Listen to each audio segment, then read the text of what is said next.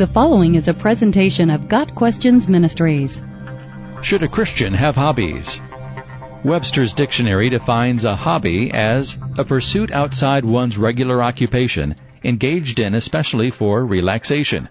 God knows we need to relax from time to time and just have fun, but we need to have clean and godly fun, not worldly, sinful fun.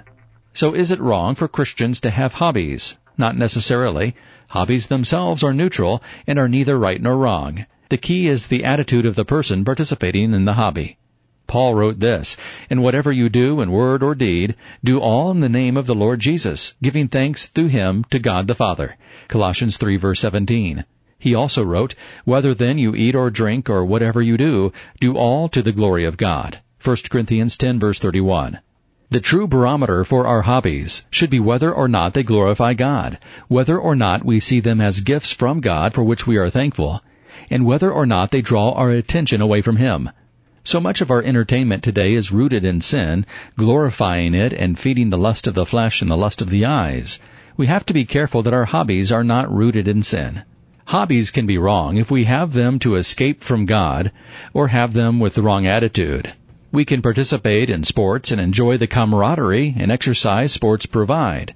But if our competitive nature causes us to curse when we lose or play poorly, if we cheat on the scorecard, or if we begin to see our opponents as the enemy, then that would be wrong and not glorify God.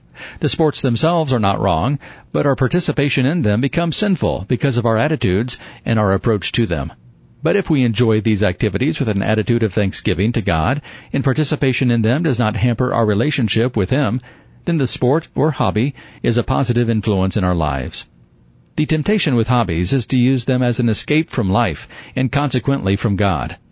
They can rob us of time, become idols in our lives, and distract us from our regular occupation of glorifying God in everything. We have an amazing freedom in Christ. But Paul offered this caution. For you are called to freedom, brethren. Only do not turn your freedom into an opportunity for the flesh, but through love serve one another. Galatians 5 verse 13. We all know people who worship sports, or who watch the television for hours on end, especially on weekends. It is literally a religion for them. They know more batting averages than Bible verses, and are more familiar with the lives of professional athletes than the life of Christ. Clearly this is wrong and displeasing to God. Again, hobbies are not necessarily wrong, but when they consume us and take our eyes off Christ, then they are definitely wrong. Even the most innocent hobbies that consume us are encumbrances that we must lay aside because they slow us down in our race, which is the Christian life. A good test is this. How important is this hobby to me? Is the Lord alone enough? If it were stripped away from me, would I still be content in Christ? So yes, Christians can have hobbies, but we must make sure they never replace Christ. That is the temptation, and we must be sure to avoid it. Got Questions Ministry seeks to glorify the Lord Jesus Christ by providing biblical answers to today's questions. Online at GotQuestions.org.